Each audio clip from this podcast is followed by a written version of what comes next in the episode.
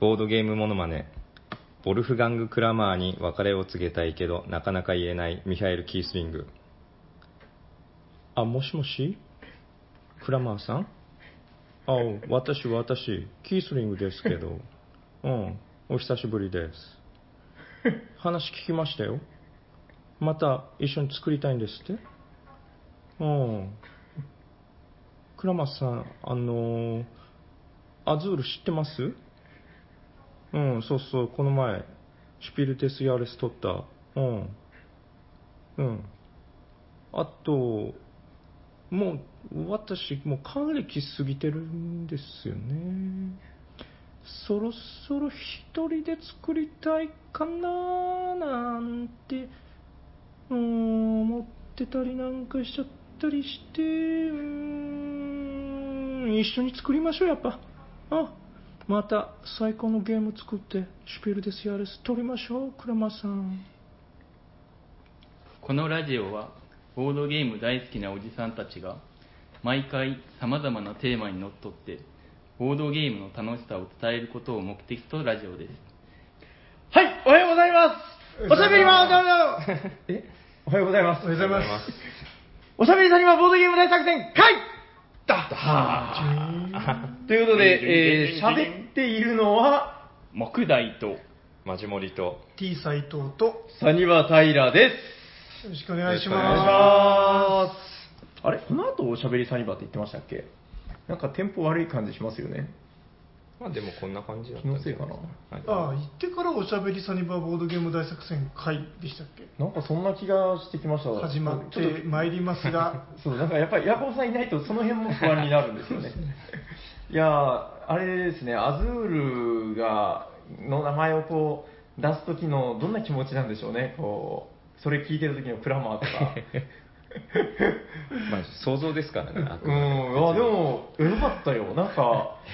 うんやったことないとか言うんじゃないですか。 うん、何そのゲーム 知らないけど、誰が作ったゲームみたいな。 強がるクラマーね。ああ、いや、ちょっと、良かったです。あの、なんか、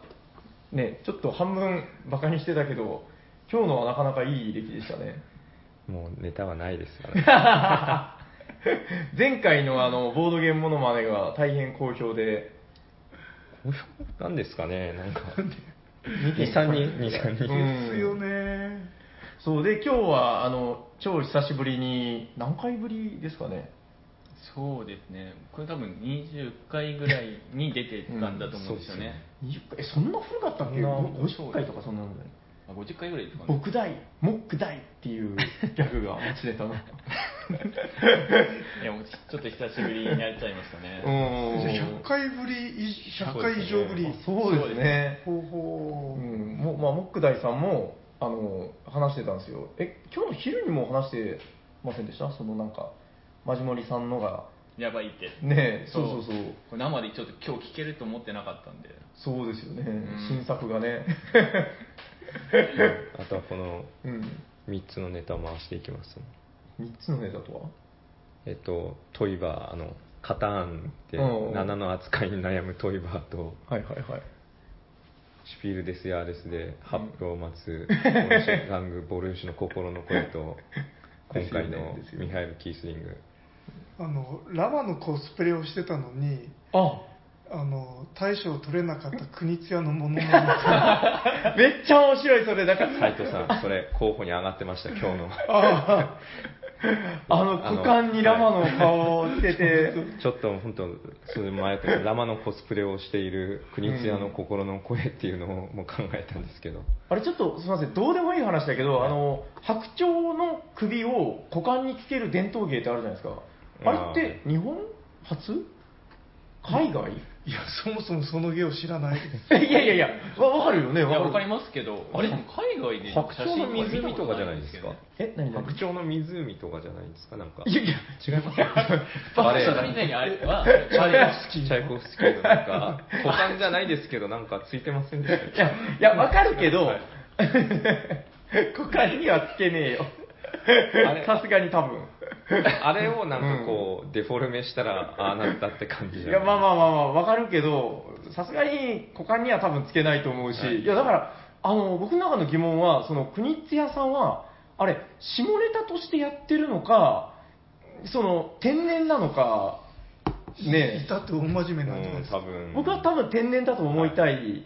そのね、うあの、ぐ へへへ、下ネタで笑わせてやるぞと 思って出てきてるとは思いたくないんですよね。多分、ね、天然というか天然、ですね海外にはそんな文化がないんじゃなあいのかなと。姿を見て大将取り消されたとか。急遽ああ、それをこう消す時のなんか大会審査委員長の心の声とかも聞きたいですね。国津屋のその衣装を見た時の、うん国津屋やっと賞取るよーみたいな。ああれはな んだいやー、面白いですね。なんか、ちょっとまた持ちネタ増やして、もうなんか何個か揃えたら、これでこう営業とかいけるんじゃないです かね。あの全国のボードゲームカフェ回って、回ってですかやらせてもらいます。今年のゲーボドゲボドゲ大賞っていうか、うんうん、なんかラマの印象が強すぎて、はいはいはいはい、肝心の大賞が全然、えっと、ジャストワンでしたかね。ジャストワンジャストワうン。うんん。なんか全然なんか記憶に残ってないっていう記憶に残ってないし、話題にならなかったですよね。うんワードゲームですよねそう。いや、面白そうなんだけど、なんか確かクにそうイですねズ込みのワードゲームで、なんかね、マジモリさん向きっぽいというか、だからただもうあの日のツイート、ほぼラマで したよ。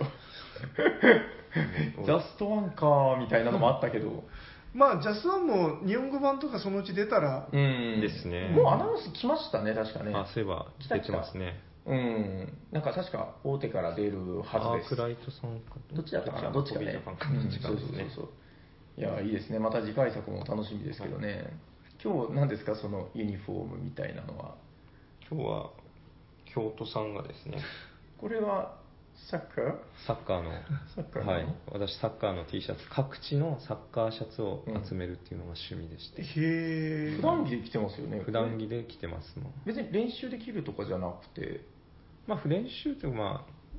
そうですね子供がサッカーをしてるのでその時に着たりとかはしてます、ね森君自身はサッカーをやっやってないですえあやってないんですやっねてないですそうなの、はいあもうあコーチはしてますよああ、やだからややっっててなないいけけどどココーーチチはしてます大丈夫うんなんかその、あバカにされたりしないのこうなんか、あの監督、全然なんか、シュート上手じゃないとだかか。らそういう練習はし ないんです昔はやってたとか私高校まで野球やってました あ、野球、球児なん だ。 え何そ高れ校球児ですあーへ心を鍛えるみたいなそうですねなるほどあー。えすごいいつもなんかサッカーやってますってスタイル服装で来てるから確かに。だからあのすごいシンパシーを感じるのがぬぬーさんっていうツイッターああ、わかりますわかります。あの方もサッカー部、息子さんか自分かわかんないですけど、サッカーやって確かボにードゲームやってて、すごいこ見る見う、るシンパシーを感じるなっていう。えじゃあああ。今日のテーマ大丈夫かな じゃあそろそろ行っちゃいますか。はいじゃあ本日のテーマは何ですか、斉藤さんボードゲーマー目線でスポーツのルールを考察する会いやーどんどんどんどんどんどんどん何ですか、それは。えーっとですね、ちょっと何言ってるかわからない人も多いかもしれないんですけども、 アレックス・ランドルフの名言の中で、えーなんかサッカーについて言及したことがありまして、サッカーのオフサイドのルール、あれは余計だよへえ。と、アレックス・ランドルフが言ったというのが、なんかどっかに書いてありまして、生前。はい、そうですね。で、それを見て、自分も確かにと思ったんですよ。へえ。で、あうーはいそもそもそのオ フオフサイドのルールって知ってます、まあなんとなくは、飛び出ちゃダメみたいな。うんあれじゃないですか、いや、だから、えーさすがにみんな知ってる程度話すけど、はいあの、ほら、 わかんないけど、ゴールキーパーの、なんかすげえ近くとかに、すっごい、なんかまとわりつくみたいな、みっともないプレーを防ぐためじゃないですか。違うんですか、とまあ、ざっくり言うとあの、うん待ち伏せ防止なんですそようねそういうことですよね。うん。そのあるじゃないですか、意味。えキーパーの前で待ち伏せしてボールを受け取ってすぐゴールってのを、うん。ダメだよって意味であのルールがあるんですけどうん。ですけどその何が待ち伏せかっていう定義がそれだとあやふやなのであー、なるほど、なるほど。相手の、えー、とディフェンバダーックディフェンダーの位一番その後ろの線よりもそのゴーゴル側ール寄りでボールを受け取ってはいけないっていう、これがオフサイド。はいうん。厳密に言うと2人目ですねあ二人目あ、そうなのはいえ、二人目昔から昔あももオフサイドの話長くなっていいですかあじゃあ、ちょっとせっかく なんで。何何十年か前は何百100年前とかは3人目だったんです後ろから1えー人目、2人目3人目から3人目でより前にいたらえ、オフサイドだっそたのんがな厳しかったんですか2人目になったんですだからキーパーが例えば前にわーって出てきたら出てくる時があるじゃないですか、ん。その時も一番後ろのディフェンダーから1人目2人目って数えたそのプレイヤーがへーラインになるあーあーうんそうかキーパーも含めて二人キ目ーパーも含めて2人目っていうへえ、へそうえなんだ。いや、僕もなんか素人知識ですけど、斉藤さんと同じ認識でうん覚えてました。そうそうで、んまあ、何が問題かというとその、まあ、分かりづらいうんし確かにそうです、うんあと選手もよくやっちゃうんですよね、オフサイドって、まあ、やります確かやにり。ますそういうつもりはなくても、はいうん。まあ、よく見かける反則ですもんね。ああ、だからな、その、ルールとして美しくないみたいなとこなんですかね、その、なんか、ランドルフって、それこそもう、ルールの分量を削り屋さんじゃないですかう。ん、あの、多分ですけど、その、絶対意識的なものですよね、あの、ルールの少なさは。うん、と思うんですよ。だから、あの、なんか、たった3行か4行のルールで、あの、どんだけうならせてやろうかみたいなことを多分考える方なんで、むむしろ、今の、 あの、最近の結構わちゃわちゃしたゲーム作る人いるじゃないですか。うん、プフィスターとか、ああいう人らにサッカーのルールいじらせたら、すっげえ面倒くさいことになるんじゃないですかうね。んそうで、まあ、実際、そのオフサイドってルールがもしなかったとしたらう、ん。どうなのかっていうのを考えたときにう、ん。まあ、その待ち伏せ作戦が有効だと思ったら、うん。自分も待ち伏せ作戦をやればいいし、うん。あるいはそれを防ぐために、えー、とそのゴール近くに守りが1人つけばいいわけじゃないですか。うん、全然まあ無理ではない気がしますけどね。確かになんかその、美しいルールではない感じはしますよね。競技としてのスポーツを見る側としての喜びとかがなくなるんじゃないのかなと思うんですよねなるほど。えー、とオフサイドがないと、そうですねそういう補足なじゃないですけどこう作戦としてうんこう正々堂々と戦うっていうのがこうスポーツのあるべき姿だと思うんですよ、ね、おーなるほど。あ、じゃあ、もっくんは、えっと、あった方がいい派。そうですねサッカーのコーチをしているという森君の意見としては。私もあった方がいいと思うっていうのがまず一つと、うんなんていうんですかね、さ結局、もしオフサイドルールがなくなったら、ボールの蹴り合いになるんですよね。あー、あの、その、短いパス回しとかじゃなくて、とかじゃ例えばあそうですねポーンポーンって蹴ってスコーンみたいな。だから、サッカーにもいろいろこう、うんは派閥があるんですよ。ほう勝利を目指す派閥、勝利だけ目指せばいいっていう派閥もあれおーおーば、おーおーそれじゃ面白くない。パスを細かくつないで、ポンなるポほンどポンポンってつないでいって、シュート、ゴール決めるので、勝つのがいうんいんだっていう派閥があって、なるほど。やっぱそういう派閥にとってはボールをポンポン蹴り合うのはそれ面白くねえじゃんっていうあー、なるほどね、だからそのオフサイドがあるおかげで、そういうなんねかそういう大味な、そのポーンってゴール前に放り込んで、スポンみたいまあな、結局でもいいそれだけになりにくい。それだけになれまあそれだけになれならないまあっていうのがあるのかなだからそれだけなるなるのかなで今ちょっと出てきてるのはオフサイドをなしにしたらいいんじゃないかっていうのをちょっとヨーロッパのえ偉い人がちょっと言ってったりもするんですあよへ実際ーにランドルフの息のかかった人がランドルフではないですけど、あね、じゃあ、だから結構一生継斉ぐもの藤さんの言ってることも分かへーるよねえまあ自分がというかランドルフあじゃあうんうんうんじゃあもしかしたらその将来ヨーロッパではみんなオフサイドもしかしたらテスト的にやってみる可能性もあるのかなっていう気はしますねでもさっきの話だと、もうじゃあ、百数十年前から、そのあったってことでしょ、その3人目からとか言ってたから。は一番最初の今日調べたら来たんですよその斉藤さおんーオフサイドの歴史っていういはい話一番最初からやっぱ最初はイギリスのパブリックスクールほうほうほう。が作ったルールがやっぱ起源らしいんですけど、うんはいはいはい。一番最初のオフサイドルールは、なんですかボールと相手のゴールより前で前にいた時点で前にいちゃいけないっていうオフサイドそこでもうオフサイドなんですえ、よくわかんなかった。どういうことボールと相手のゴールの間にいるいたっていうだけでオフサイドああ、ななんるですだかほど。らパス出せないんです前にうんラグビーと一緒えです、ー、あ、そうなんだ。あじゃあドリブルで突破せよと。ドリブル。ルで突破しろみたいな感じへー。それがだんだんルールがうんこう、パス前にパス出せるようになってあ、そうなんだ。サッカーだと前にパス出せるけど、うんラグビーはそのまま多分出せないままですよね、うんうーん、手ではね。へー。すごいなんかでどんど明ん日すぐ使える、フットボール知識キャスみたいになってきました確けかど。にそれはそれでなんか面白いような気もうんバリエーションルールとして確かにですなんね。かもうちらって見たんですけどなんかパスができた時にパスってう。いうん手段ができた時に、もうイギリス人はそんな男らしくねえみたいなあー、 ドリブルでゴリゴリ行くのがサッカーだろみたい な話もあったあれ知っていうますあの、ジョジョの奇妙な冒険第1部はのいドスコーイっていうの知ってる、あのあれも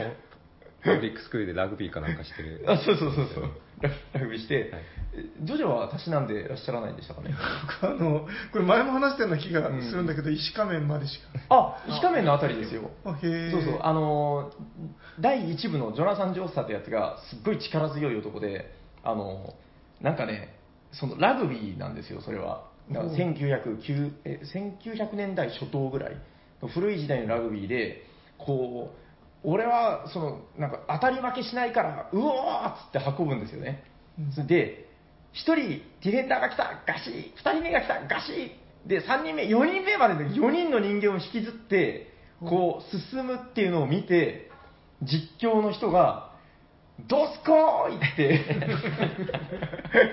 あれあの、多分誤植 か、僕の記憶間違いなんですけど、普通にすっごいだったと思うんですけど、僕の中ではずっとドスコーイに見えてて。 男塾も割とそんな感じの 漫画だったよあそうですね、むしろラグビーという種目がありましたね。あこれ、やばいですね、こう漫画とスポーツのあのポッドキャストになってしまいそうな。あれどうですかあの、スポーツにバリアントルールをつけたらみたあいな。ああ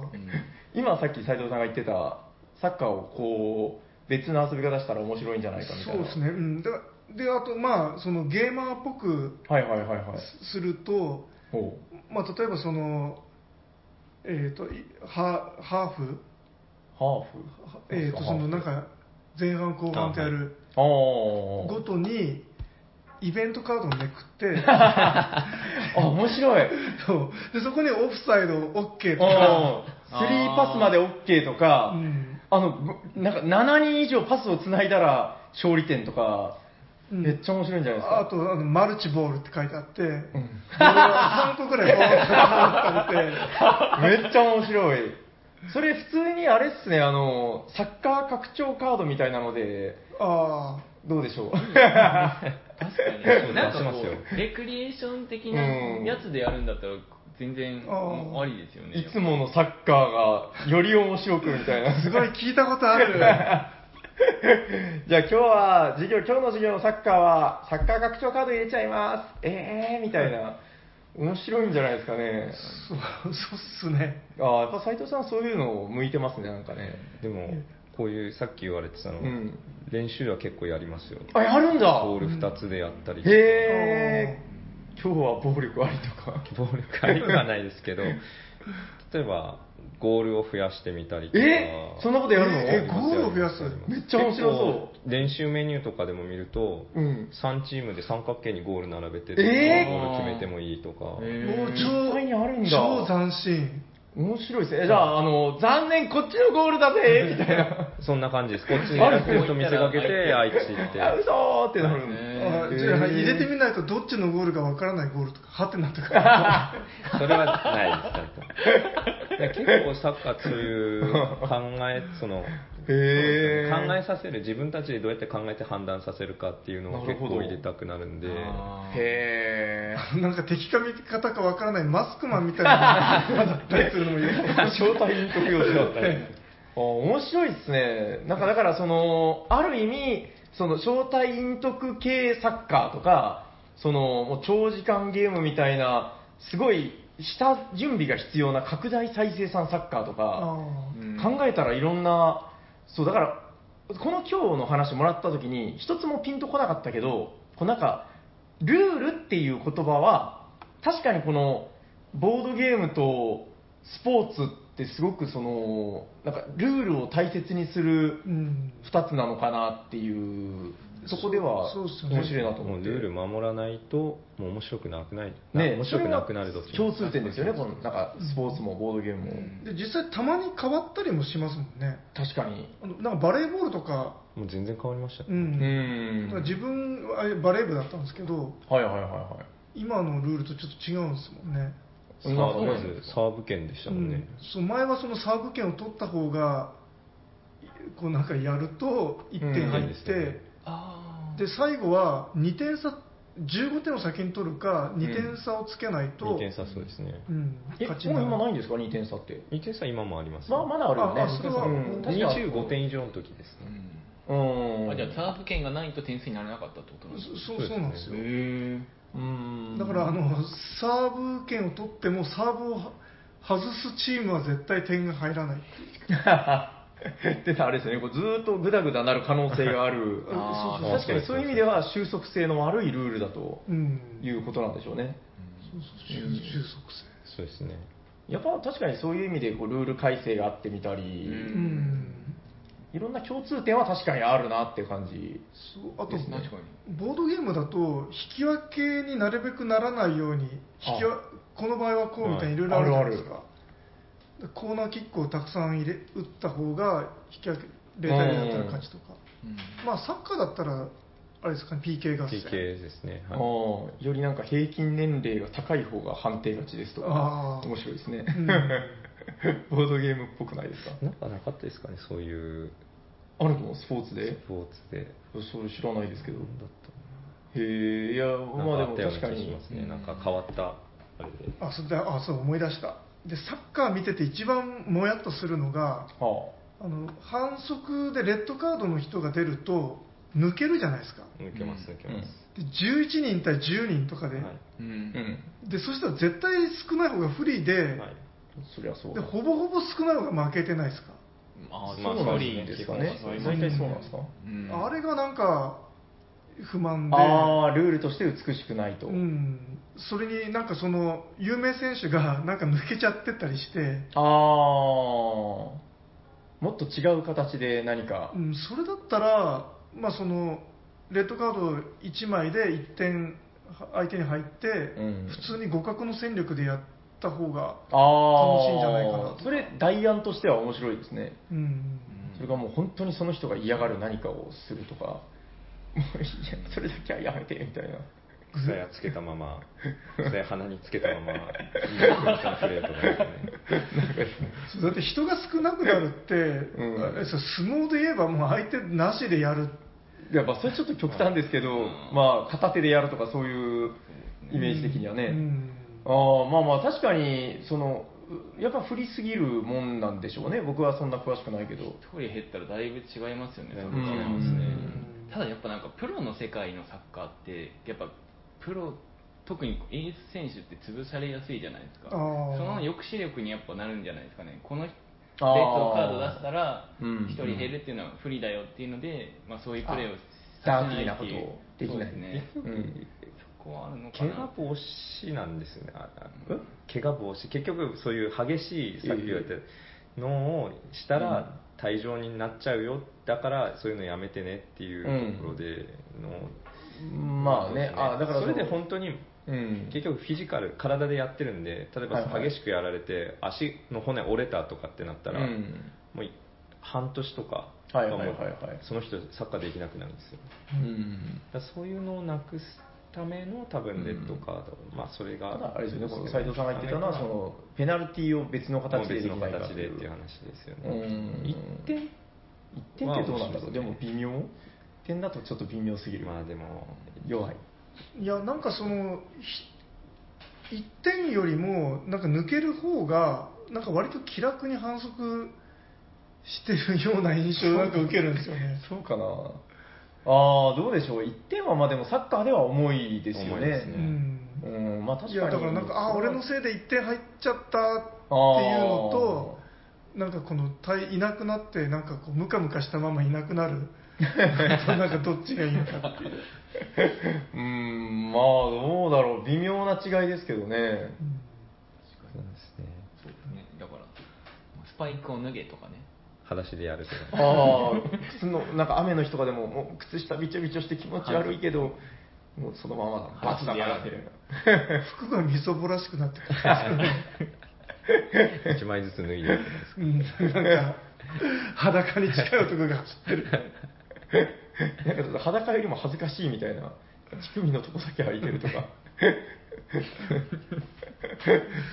そういう恥ずかしめを受けるみたいなことです でよもねそう。いうの気にしないやつは気にしないですよね気にしない外国人あんま気にしないかもうな、ん裸になるぐらいだったらいいやみたいな感じで確かにあるかもしれないそんなやつもいそう、なんか、むしろ見てほしいみたいな。そ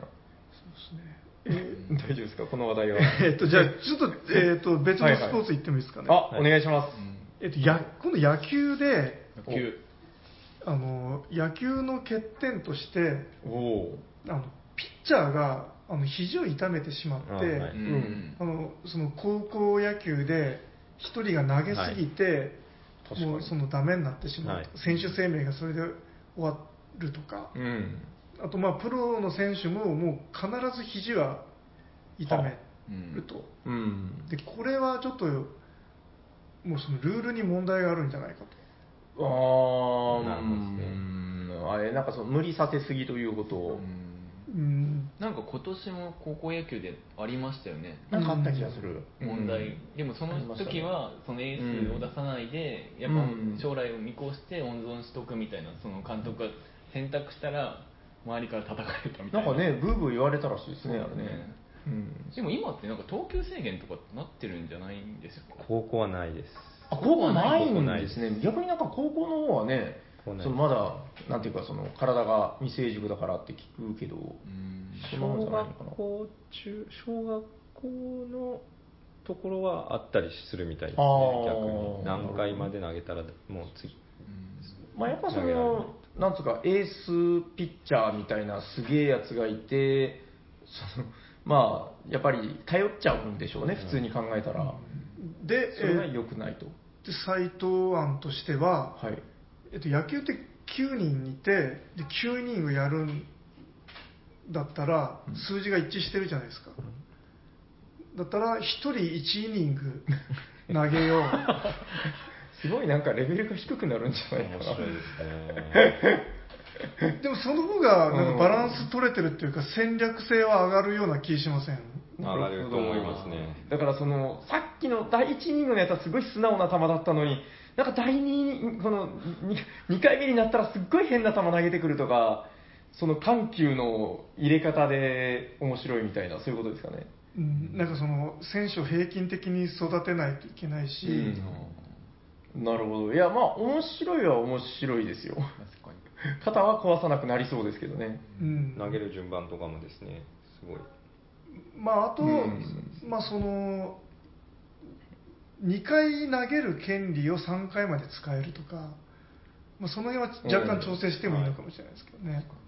なるほど。まあ、より確かにゲーム的にはなりますね、その。うんうん、ピッチャー9人対バッター9人ってどっちが強いんですかねじゃあピッチャーだけピッチャーを9人集めたチームとうん、バあッターを9人集めあたなるほど、だからパラメーター的に、パラメーター的ピにッチャー寄りの人間を9人集めたチームと、あー投げるのはへっぽこだけど、めちゃくちゃ打つ。それは多分どっちがより尖ってるかじゃない から。ピッチャー学園みたいな、京田学園 と。あめっちゃあ。打つけど、でも、めちゃ打たれるみたいな、面白いですね、なんか、そのだから、オールマイティに両方できるパラメーターのキャラクターがこういいのか、もう、私のイニングは打たせませんよ、あとは打てませんけどみたいな人がいいのか、 で逆に考えると、もし低くないかもしそれが野球の普通のルールになったとしたら、今の野球ってすごいなんかゲームバランスが悪いと思うんですよ。一人強いやつがいたらもうそいつが投げて勝ちやんみたいなまあそうでそ,、こでスタミナとかがね、まあ、出てくるんでしょうけど、うんまあ、より確かにゲーム的ではありますけどね、ちょっとまあ提案してみちゃうどうですかね、あの野球の偉い人に。それは面白いと思いますいや、面白いですよ、それ、バリアントルールとしては、うん、なんか、そのチームの色とかも出てきそうだし、あそこはやっぱピッチャーの層が厚いよねってこう一一郎からなんか九郎みたいなやつまでいて 一郎二郎三郎みたいな 毎回なんかこう顔がみんな一緒なんですよねでこうこ今回出てきてるのは誰かなみたいなそういうのはできそうですけどねううんんどうなんだろうなえ野球の不満まさかそれだけですかそうっすねああなるほどねなんか僕の中でいや本当全然どうでもいい話ですけどあの覚えてるのがあれなんかなんかの漫画であの野球部が主人公の漫画なんですよね相当有名な漫画だと思うんだけどなんかあのサッカー部のやつがヘルプに来てあの野球部は楽でいいよなって言うんですよこうな千んか葉明夫じゃないですかかなキャプテンかなでも僕キャプテンはねそんなに読んでないんですけどねでなんかそのサッカーはずっと走り回ってるからすげえきつくて、なんか野球はサッカーの介護官だよねみたいなことを言うやつがいてほうんなんかまあその辺もだから結構ルールの違いとかによるものなのかなみたいなうんゲームのジャンルがやっぱ違いますよねうなるほそのサッカーはリアルタイムゲームでみたいな、うんあそうですね野球はターン制ですよねやっぱ、男性ですうんどなる一球一球考えねますか、ねうんほどまあ確かそうですねやっぱり野球はピッチャーがやたら大変でそうですね確かに、うんああ、まあ、そういう意味で言うとそうですね。負担がでかい。でもサッカーもキーパーは楽そうだなって言った らキーパーに怒られそうですけどえでもどうなんですか強いチームは楽なんですかねやっぱり強いチームえっ、うん要とは、攻めてばっかりのチーム格言で言われてるのはおう勝ちたいんならエースストライカーを取れって優勝したいんならいいゴールキーパーを取れっおお何そてれいうのを聞いたことありますね安定性みたいなやっぱことりやっぱ違うみたいですうねん勝ちたいなら。えー、でもなんか、勝たないと優勝できないけど、まあでも、そこに意味が込められてるんでしょうね。へえ、面白いな、それ。うん面白そう確かなんか多分、そこのパラメーターのね、そのなんか結局やっぱサッカーに戻っちゃうけど、うん なんでしょう、なんか、あでも、やっぱりそれぞれのスポーツに、そのこうなんていうんでしょう、ボードゲームとしこう、ボードゲーマー目線で見た時の、なんか、ぽさってやっぱありますよね、そのだから、すみません、全然話変わるんですけど、その、なんですか、だからサッカーはリアルタイムでみたいな。うんあってなんだっけなだから結構いろいろそれっぽいやつとかあると思うんですよねそれを考えたらちょっと面白いかなみたいな何も思いつかないですかえええっとああえでも今ちょっと話変わってしまうかもしれないんですけど何です斉か藤さんこういう、まあ、サッカーと野球のこうちょっと気に食わんところをちょっと話されたじゃないですか、うんこれボードゲームに関してもこのゲームのルールこうした方がいいのにっていう感情ってああったりするんですかやってた時にまあ感じることはたまにありますよねあーうん割と斉藤さんよく言ってる気がしますねなんかこうでそれを見るたびにあやっぱこうデザイナーの心を持ってるんだなみたいなうん思いますけど、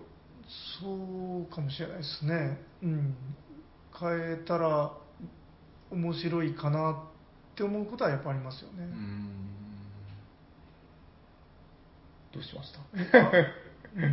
はいはいちなみにゴルフとかは、ゴルフはね、僕、詳しくないですね、まあ、どれが詳しいんだったら、相撲ぐらい。 あ詳しいっていうか、まあ、好きっていうだけですけど、ゴルフがどうしたんですか、なんかあるんですか、いやゴルフもそのなんかさっきの単性って言葉がちょっと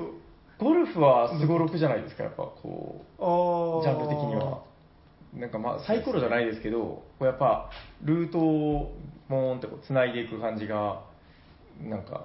すごろく系っぽい。距離によってクラブを変えるとかうんありますからね、なんか、例えばですけど、そのじゃあゴルフ的なゴルフのボードゲームって何個かありますけどあの斉藤さんにもらった 一度も遊んでないやつとかもあるんだけどああなんれひかどい。あれはひどいっすね。ダイスをそれぞれ変えたら面白くないですかなんか例えばですよそのだからパッともうすぐ近くだからっていうパッとの時はなんか南面ダイスとか はい。その飛ばしたい時は南面ダイスみたいなのをこうダイス置き場からこうおもむろに取るんです よでそれぞれにやっぱ確率が違ってこうななよく知らないけど7番アイアン大振りボンみたい なその20面ダイスを振るとか、なんかその辺ちょっとゴルフっぽくないですかねねまあ、確かにそうです。 なんか急にスポーツをゲーム化する 話。いやなんかこうそういう妄想ってやらないですかああうん、いやなんかこう僕だからやっぱテーマとそのシステムのなんちゃらみたいな話は結構好きで、うん。そのスポーツのあの部分ゲームにしたらこんな感じかなとかそういうのは割と嫌いじゃないんですよ、うん。ゴルフだったらなんかそのやっぱりこの今言ってたなんていうんですけどこれもう振るやつの名前知らないこのクラクラブそうこのクラブを選ぶっていうのはすごくゲーム性なのかなってブ。ういう、ん。まあ大スだとあと運になりますけど ねほ炎のウッドみたいな。あの、ちょっと話がまた、はいちょっとずれちゃうんですけど、はいはいキャプテン翼のゲームやったことありますいっぱいありすぎてわかんないですけどあそう一番。ファミコンとかスーファミとかであった。あのずーっと走ってるやつですかこうタタタタタタタタタタ地平線をドリブルするやつ ですね。あれがすすごいめちゃくちゃだけどめちゃおもめっちゃ面白いんですよ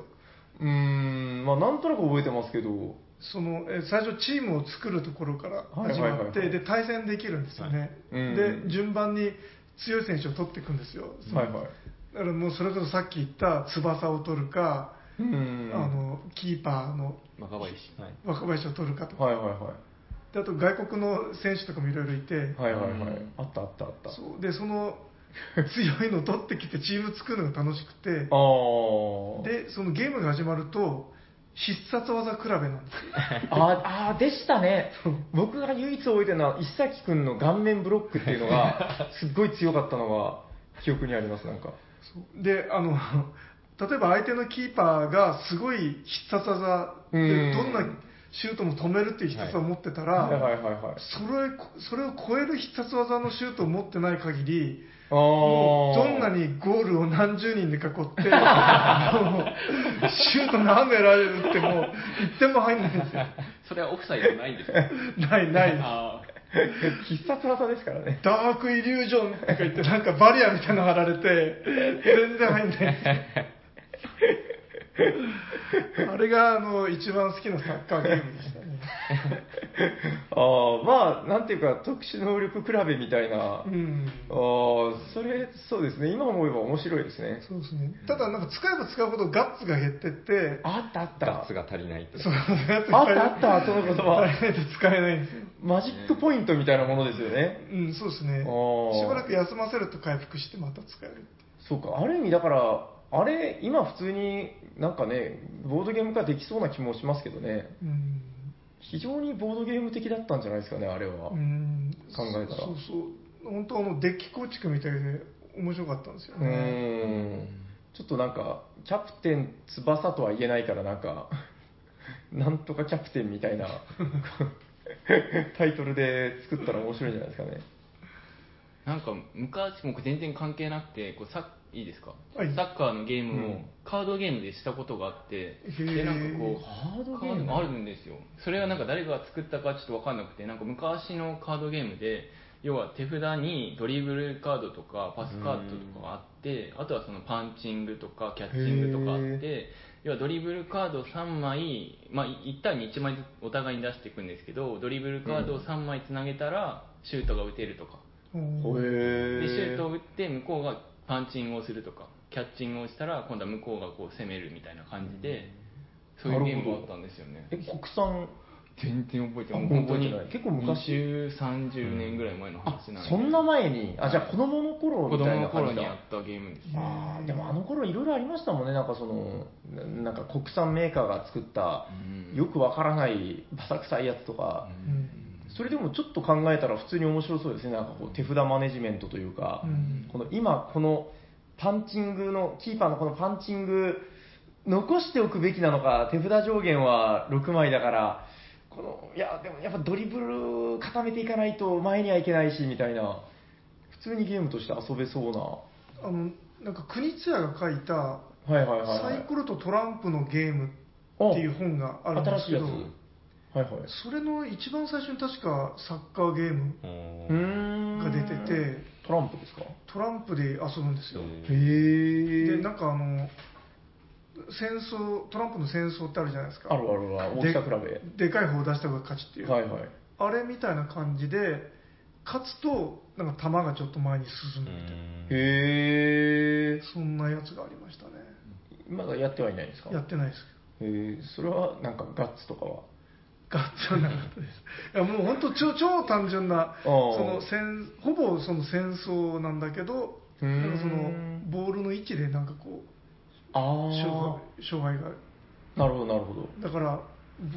ぼゴールの直前に来た時にはもう負けられないからああ。強いカードをここで出すかとかなんかそういう駆け引きがあるんじゃないですかね。ああ、なるほどなるほどなるほど。へえ。でもガッツがあったらもっと面白いでしょうね。 そうですね。へえ、なるほどね。でもなんかスポーツゲームってあれですね、こうあんまり、その昨今、スポーツゲームで大ヒットって聞かないですよね。そうっすよね。どちらかといえばなんか、国外ボードゲームジャンル的に言うとなんかマイナーな路線なのかなってていう。なんか普段遊んでるスポーツゲーってないっすよね。なんか有名なやつはうん野球版、まあボードゲームで言ったらあまあまあまあありますけどね、はいはいはいはい。あれは国内発祥なのかなあれ外国9番は国内じゃないですかないっぽいですけどね、なんとなくね。うん、そう、だからあんまり定番化している超有名なってないですよね。こうよく、名前はね、ちょいちょい聞くんだけど、うんあまり残っていかないというか、うん、パッと思いつく定番スポーツゲームってあんまないですもんね。うん。やっぱなんかこう、リアルタイム性っていうのがこう、どうしてもあるのかなっては思うんですよね。その、そなんか、その、スピーディーとかあるじゃないですか、スポーツって。うんだからその、どうしても、うーんって考えたりとか、この、時間を取ることによってそのスピーディーさがなくなるから、どうしてもその部分が、スポーツ感が得られないっていうことなのかなと。うんていうかまあそもそもスポーツ変えたいならスポーツやれよっていういやでもね、僕みたいな人間はやりたくないんですよね。あで、逆にこのリアルタイムにすると、ちょっと難しくなりすぎるっていうう、んあの、僕の持ってるやつで、ジャブってやつがあるんですけど、あーボクシングのリアやつルタイムボクシングゲームであ、ーちょっと人類には少し早すぎるゲームで、デッキを2つ使うんですよ。ほそれぞれが。で、その2つっていうのは右手と左手を表現してて、カーンってなったら、その右手のカードをパッパッ、あの、い右手でパンチを打つように、相手の体のかあ頭とか、そのボディとかに置いていくんですよ。うほうで、置かれたらすぐにブロックカードっていうのを置けば防げるんですけど、もうそれを全てリアルタイムでやっていくんで、ほう異常な処理能力が必要っていう。ええでも結構ボクシングとしての再現度はすごいんですよね。ちゃんと KO とか判定とかあって、ほうすごいですよ。今度やってみると、なんか、学ぶものがあるかもしれないです。複雑なバカゲーの匂い が超複雑なスピードですかね。ええうん。まあ、あれは面白いとは思いましたけど、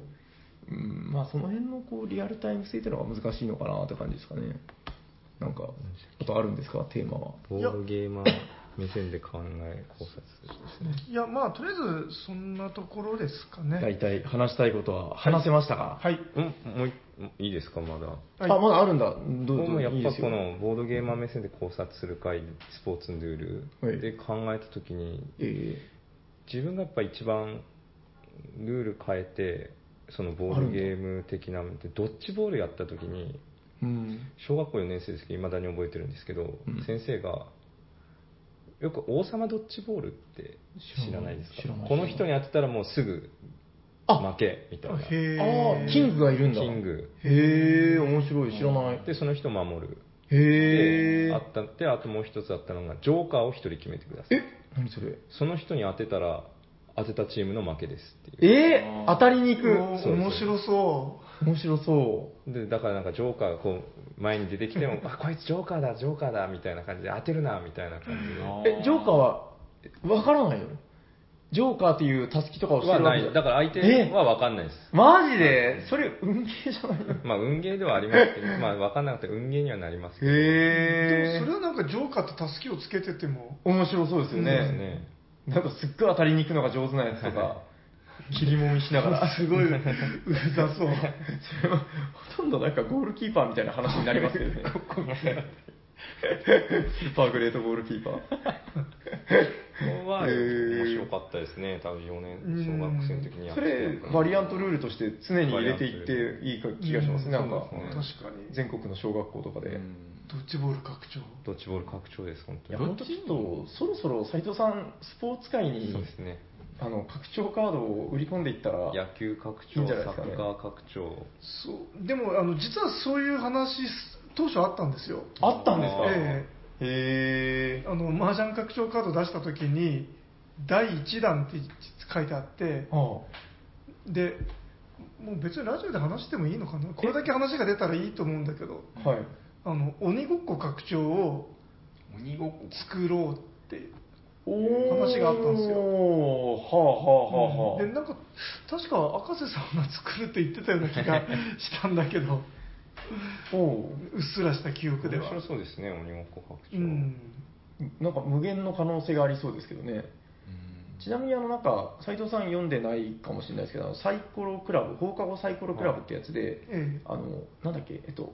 えっとだるまさんが転んだ拡張あっていう話はありましたよ、うえんへもしこれえなかなか興味深い話でうんうんそれはどのようなルールでまあ詳しくは本あ本編編 うんなんかなぜそのいやちょっと忘れましたなんかだるまさんが転んだをやるんだけどそこにこうジレンマがあるみたいな、あ、なんか、ゲーム性がねあのドイツ人の可愛い女そうのそ子うが。そうそうですよ。ねって言いな がらへええぜひ読んでみてく ださい ずっと動かないでいるとこの小声ジムとかなんか面白かったですよ。なんかそうですねそのジレンマがポジティブなゲーム性にしたかったんです、私は、みたいなへえ感じで。うん。だ大丈夫なんか、ままだた大丈夫です。はい。いいですかいいです。じゃあ本日のテーマは何でしたかねボードゲーマー目線でスポーツのルールを考察する会でしたありがとうございありまがすとうございました。それじゃあ、えっ、と、この後なんて言うんだったかな。あのコーナー行きましょう かね。いいですかね。そんなん、そんなんだったっ けなんか多分こんな感じで、ふわっと雰囲気を変えていくんですよ。お便りのコーナー。フワンフワンフワンフワン本日もお便りが2通来ております。サニバタイラさん、読んでください。はい。ということで、じゃあ、お便り読まさせていただきます。えー、おしゃさにの皆様、おしゃにちは。 こんにちはじ。ゃあ北関東の片隅で、部屋の狭さから泣く泣くボドゲを断捨離している最中のタカさんです。タカさんどうもお便りありがとうございます。ありがとうございます。えーリスナーの方々には、棚もいっぱいだし、妻からも怒られるし、このボドゲ買うかどうか悩むなぁと思っている方が多くいらっしゃると思います。そんな方々のモヤモヤした気持ちを一発で解決させる魔法の言葉を思いついたので、皆様にぜひお知らせしたいと思いメールさせていただきました。その魔法の言葉とは、もうすぐ消費税が10%になっちゃうよあいつ買うの今でしょピーということで、です。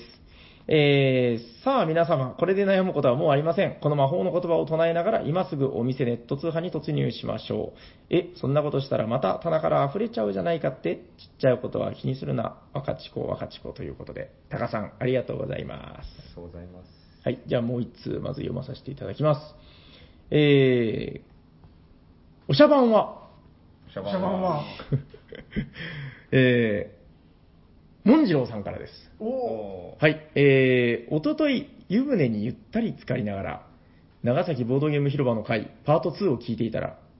ゲームマーケット、春のカタログ会に続いて、再び、どんぐり山の紹介がいきなり始まったので、思わず、うっそーと叫んでしまうぐらいびっくりしました。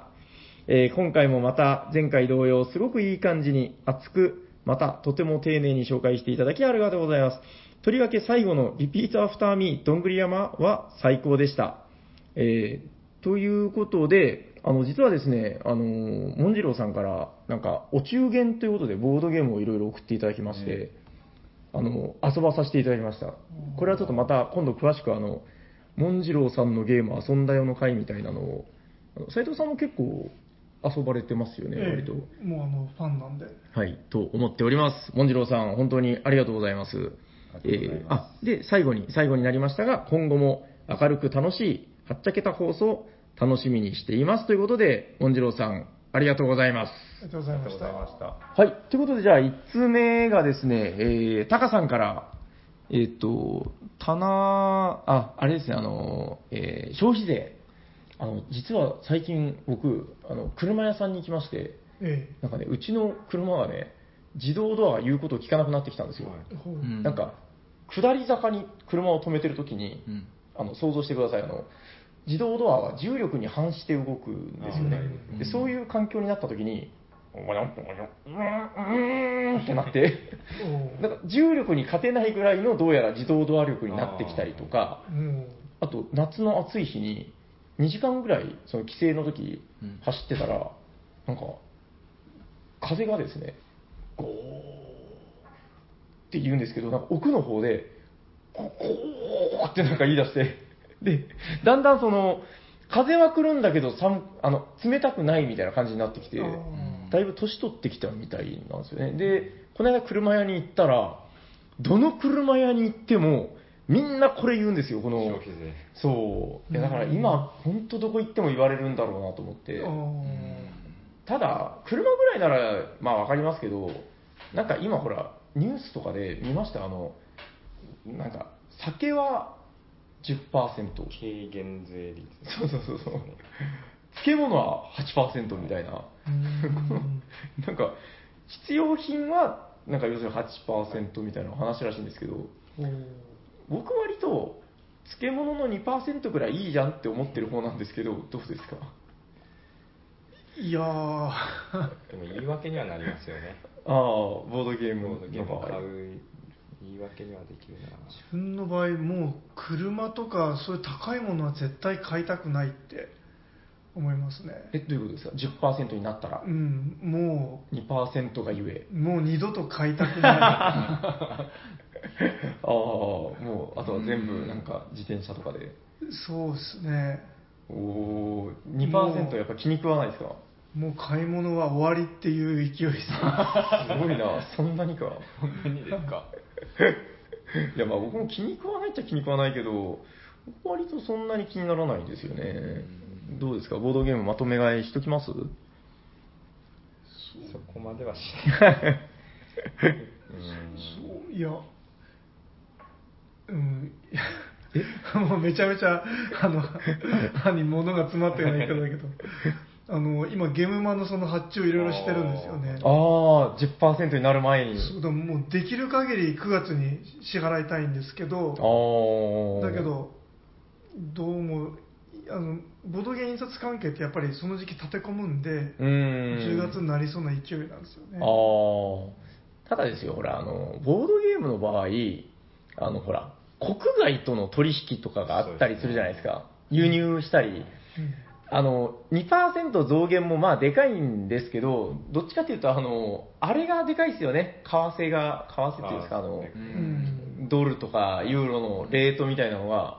だってね、僕がだから去年、ネスターさんとなんかメールしてた時130ユーロととかだったのが、うん今もう結構下がったりしてて、 105円ぐらいになってますよねユーロがあユーロじゃないユーロじゃないユーロはもうちょっとだけですよね、あそうそう、ドルも下がってね、だから、その2%ぐらいっていう感じになってくるんですよね、なんか割と。うんこう、上がり下がりがでかいから、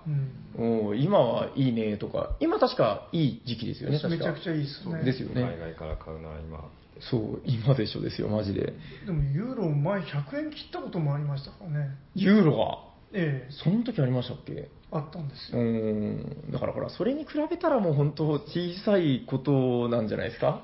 ?2% ぐらい。自分が新婚旅行で行った時、うんヨーロッパ行った時お150えでしたね1ユーロ高い高かったです高いですねそれはねえ100円切ってはなかったーうんなんかちょっとそれ言い過ぎな気がしますけどまあまあじゃあとりあえず斉藤さんは消費税が上がったら一切買わなくなると はい。いうことでよろしいでしょうもかう鉄の財布ですよ。 ゲームも作らない発注できないからゲームは作ります。全部あのハサミとかで切って久保田将棋みたいにいや、その、いや、売るとき取るんでですね。であもーゲームはでもわかんない、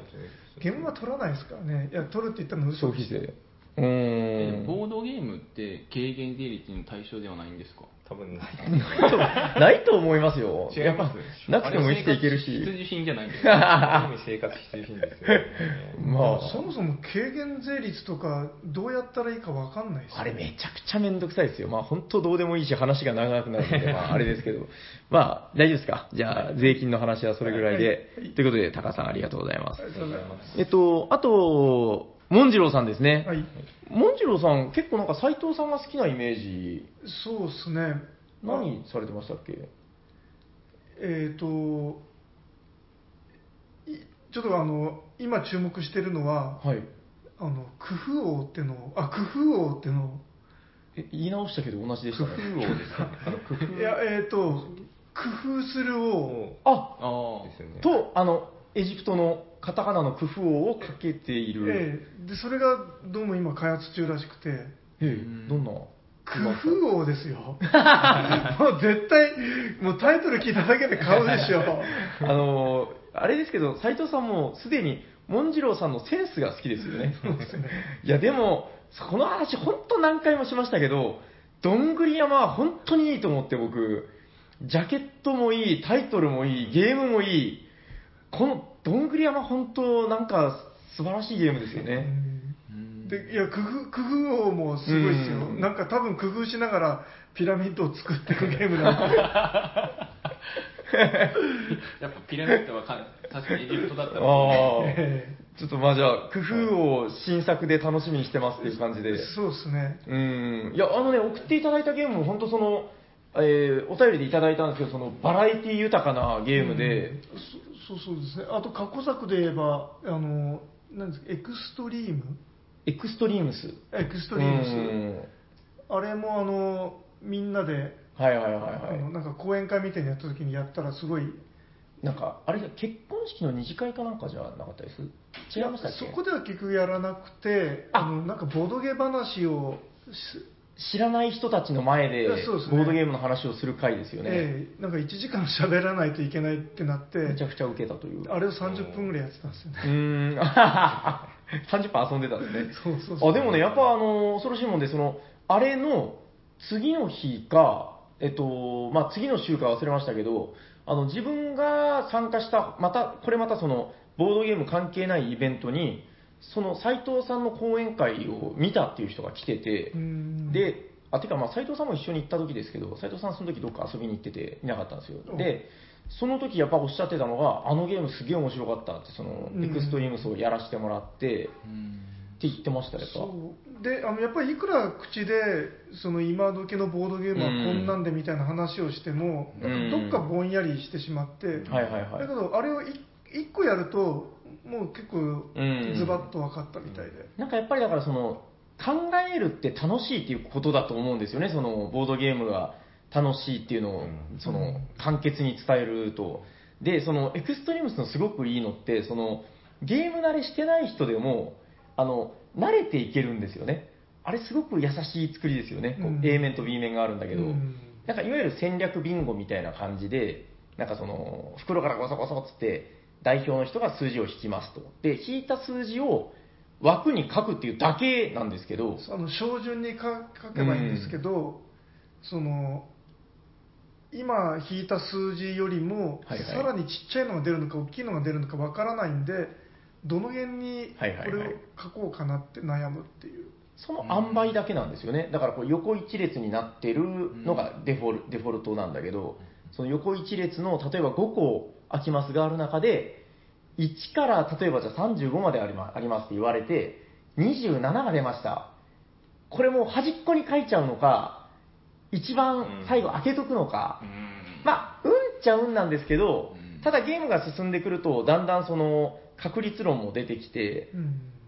今回俺は攻めるぜみたいなプレイになったりとか、あの、固くいきますばいみたいなプレイだったりとか、その辺が多分面白いですよねう。んそうですねあと紋次郎さんのではあのじゃんけんのやつとかも、あ、それはわかんないえでー、すとグースかパースかあ、ああれ、モンジローさんなんあーですかそうなんですよあー、あれは面白かったですねうん。痺れる系のやつですよね。結構いろいろ名作がう出てんで。すね、なんか世間的にそんな有名じゃないかもしれないですけど、あの、ナイスミドルっていうやつ面白かったですよ。うん3人専用のハゲタカバリエーションみたいなゲームなんだけど、ハゲタカの餌食みたいな、同時でバッティングってやつなんですけど、3人専用っていうところが面白くて、あのね、バッティングじゃなくて、3人専用だから、必ず1人が真ん中になるでございましょう。この真ん中になった人に、ナイスミドルっつって、そのナイスミドルの人がカードを取れるっていーうな。るほへーだからハゲタカの餌食とはまた全然違う、今だったらどこがミドルになるのかっていう、ああまた違うゲーム性になってて、へえでなんかね、特殊カードとか、そのあたりのバランスが絶妙なんですよね。ああいやだから本当そのヒットメーカーっていうのとまたちょっと違うんですけど、その職人さんみたいなイメージがありますよね。なんかやっぱそのうん。おっさんボードゲームをこう絶妙にく すぐるポイントがありますよね そうそう。だからこの世間的に売れてるゲームっていうと多分そのエクストリームスとか、モンジローっていうまさに、あれです、ワードゲームのモンジローとかそのあたりになるんでしょうけど、その、え、こんなゲームがあったんだっていうところにすごいキラキラ光る、あの、聞いたことないゲームが割とたくさんあるっていう話で、ご本人もおっしゃってたんですけど、うんその、なんだったかな、その、これ有名なゲームから、あの、何それみたいなゲームまでいろいろお送りしますみたいな。うんうん、いや、本当そういう意味で、いろんな発見がありましたということで、本次郎さん、本当ありがとうございます。ありがはとうございますい、また次の工夫を、えー楽しみにしておりますうちのサイトが楽しみにしております。 はい、ということで、えーお便り2通読まさせていただきました。それではじゃあ、そうですね、今日はじゃあまた久しぶりのモック第2。はい。えっと、これ、二面ダイスっていうんですけうんど、えっと、ですねこのなんかコイントスみたいな要領で了解ですしていただいて、ちょっと待ってくださいね。では、えっと、1通目に読まさせていただいたのがタカさんでしたよね。では、1が出たらタカさん、2が出たらモンジローさんということで、お願いしますじゃんど一あ言ってしまっタカさたん感じですねおめでとうございますいやいや、送ってくれたんだから、モンジローさんにもあげろよっていう話ですけど、まあ、ここはもうね、鉄の掟で。 ランダム要素いりますかいやー、これちょっとやっぱ仕方ない。天の声なんで。はい、ということで、タカさんおめでとうございまもう無理これスポーツで言えばす。はい。あのサッカーでゴールシュート入った後 にあのダイスを振 ってゴールかゴールじゃないかそをうそうそう点が入るか入らないまあ、しょうがないですよね。こればっかりはちょっと神が決めたシステムなんで。何回目なのタカさんはね、もう、ムーンクラス、ムーンタカさんで、3、4、5、6、7、7通目。これはちょっと次のクラスが見えてきたんじゃないでしょうかね。えっと、次のクラスが何クラスかっていうのは、えー、次、そうですね、帽子さんの、あれを、お便りを採用させていただいたときに、じゃあ発表しようかなと。おー帽子さんの、あれをですね。はい。ということで、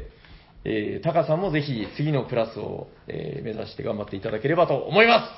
すということで、お便りのコーナーでした。ホットゲームに負けたのどこどこどこあれはいいんですか好きなゲームを誰か、じゃあ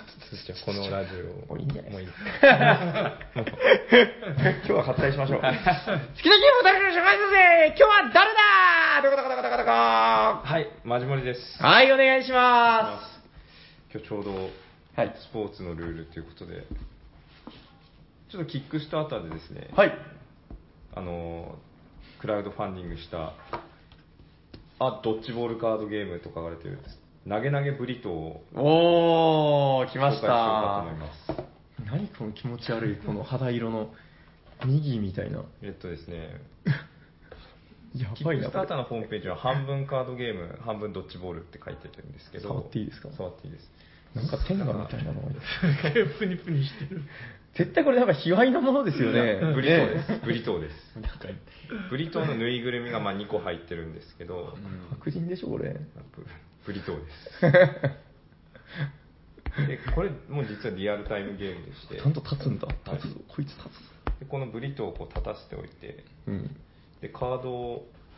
まあ、3枚セットコレクションみたいなはい3枚こうでなんですかねリアルタイムで手札に5枚持ってるんですけど、はいそれをどんどんいらないカードを隣の人に回して左隣かな人に回していく、い投げるんですかやそれは普通に置いてあく置いていくで右隣の人がからいらないカードをまたもらってうんでこういいろいろ種類があるんですよねえリアルタイムですかへこれリアルタイムですえこうなんか、まあ多分ちょっと英語なんで、英語のなんかこう、言葉遊びみたいな感じなんで、うーんこれは別に言語依存とかは言語依存はないないんですね、はいへえで、3枚揃えたら1点、同じカードが3枚ですね。で、その中に、なんかブリトーカードみたいなのがあるんですよ。あああったあった、うへんえこの3枚を揃えたら、はいはいはいえー、とそれぞれブリトー・ブラウル決闘格闘だったかなとブリトー・ウォーという戦争ほうほとうほブうリトー・デュエルっていうあこれはじゃああの3種類揃えるってことじゃなくてでそうです同じものを三枚同じものを三枚それ乱闘ですねブラウル乱闘戦争決闘だってうーんで乱闘カードを3枚集めて集めたら出す時に乱闘って言って出すんですね、うんまあ、で出したらその隣両隣の人がうんブリトーを掴んで両隣そうですね。で、隣の人がブリトーを掴んで、相手に投げる。これちょっと投げてみていいですかこいいでれすよ痛い痛くないですよ。あ、痛い。今みたいな感じで今みたいな感じで。柔らかい素材なんですよね、そうです。うで、んそれを、まあぶつけられた ら、マイナス1点。みたいな感じですね。あ避けるんですか避けてもいいです。ぶつけるまで勝利点が発生しない発生しないです。これ痛いんじゃないかなこれ思いっきりぶつけたえあなるほどあじゃあもう本当それがマストなんだマスです。で、乱闘。乱闘はその両隣。はい戦はい争って言ったら自分以外。おおバトルロイヤルバだトルロイヤルですね。でも2個しかないからもう早く取ったもの早く勝取っちて、早く投げて。うんこれじゃあキャッチしたらそれはもうあキャッチしたら、あのー投げた人の負けですだからあマイナスドッジボールだかドらッジボールだからでもこれ取るのって果てしなく難しいと思うけど確かにで決闘っていうのはですね決闘って出したら、 はいはいえっと2人指名しますうん自分も入れて2人指名してあの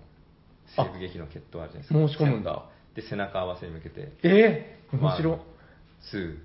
123ブリトーの掛け声で振り向いて投げるおー西部劇だ西部わ劇完全にでも手にはこのなんかちまきみたいなそうのですブリトーです、はい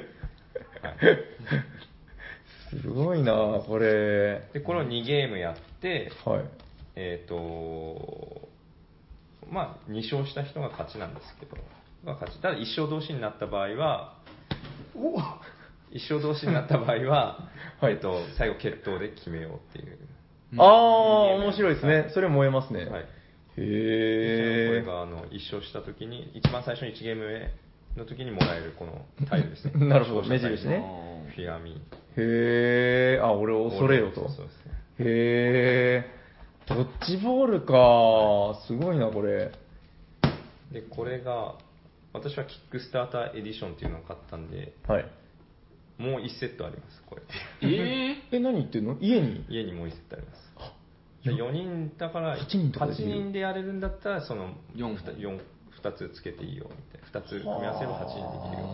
基本は4人まで基本よりでさらにキックスターターでもっと高いコースがあったんですけどその時はそれはカードがウォータープルーフなんですよ濡れても大丈おー強いん夫だ強いですでそれとあとなんですかリストバンド汗かくから汗かくからリストバンドと あとここに巻く頭に巻くバンダナみたいなヘヘッッドドババンンドドとあとサングラスじゃないですかゴーグルかあゴーグルあ顔に当た目が危る険だからねで今このブリトー今もう見えないんで分からないと思うんですけど高さが何センチかですね15センチぐうらいんということでこれ結構大きいで、まあ、手で握れる両うん片手で握れるぐらいの大きさなんですけど、うんえっとブリトーのサイズが大体え7 8 0センチぐらいえー、刀じゃないですかもうそうですそうのでこうもう本当にこうえ、素材は素材がビニールで空気入れてやるやつなんですあー、すはいげえ。それがついてくるっていうちょっとそれは気になったんですけデどラックス。デラックスでちょっと高かったんですへーいや、これはこれでいいですけどね、この柔らか素まあ材。いいんですよ低反発みたいでこれな。がキックスターターでそのなんか奥奥行ったと思ったんですよね自分が確認した時になんかこれを見ると おなんかお奥の金を稼ぐものには見えないんだ けいや、やっぱ外人さん好きなんですよ、こういうの。どいなや、愛るらしい顔してますよ。ほどこれが奥を稼ぐ顔そうですね。 まだ僕らには分かってない。なるほどこういうゲームをちゃんと作らないとダメです、やっぱ。なるほど僕らは。でこのその投げ投げブリトーを作ったメーカーがエクスプロードゥンエクスプロードキットゥン社っていうあの子猫爆発ってあ、もうそれが社名になっちゃったんだ。そうですねへえ。えー子猫爆発が日本語版出たじゃないですか、うん。投げ投げブリートも出るかワなンチャン日本語版が出るかな。出るんじゃないかなでも今ほら、追い風というか、あのほら、あれですよ、あの、ハッピーサーモンとかもあそうです日よね本語版で出たまかさらか、出ると思わなかったまさかの日本語版、うん、だから、わかんないですよ、ワンチャンあるかもしれないですけど、えまあ、しかもね、売れたしね、そうですねん、そういう意味で は、今度森くんのモノマネをしようかなどんなですか日本語版出ないよねで出たらですよねっていう、ですよね 出ますいやよね、俺はでも出てもいいかなという感じですねみんなでやりましょうこれはうん、わかりました、ちょっと遊び方、じゃあ、詳しく聞いて、だってセット揃えれば揃えるほど無限大に人増えてきますからねなるほどね、じゃあ、体育館とか体で、育館とかで80人とかでやってもいいわけブリだー。ト40個あれば8人できますね面白いですねでも確かにこのぶつけて避けてっていう,、もう全身で遊ぶ感じ、なるほど、そうですねご家庭ではちょっと大変なのかなって感じもありますけど、これが狭いんだから部屋大したでのルールとかも狭い部屋でルールとかももんへえあったりとか結構そうですね人を縦に使ってもいいよみたいなああなるほど 書いてるんでいいのかなそ れここなんか、誰か あーなるほどねよよろしいですか、はいはい。じゃあ最後にゲームはい、をもう一度、君はエクスプロード喫煙者の投げ投げブリトーです。はい、ありがとうございました。それじゃあ、そろそろ終わっていきますか。はい、聞いてくださった皆様、ありがとうございまありがとうございます。す。喋っていたのは、木材と、マジモリと T 斎藤とサニバタイラです。ありがとうございました。ありがとうございました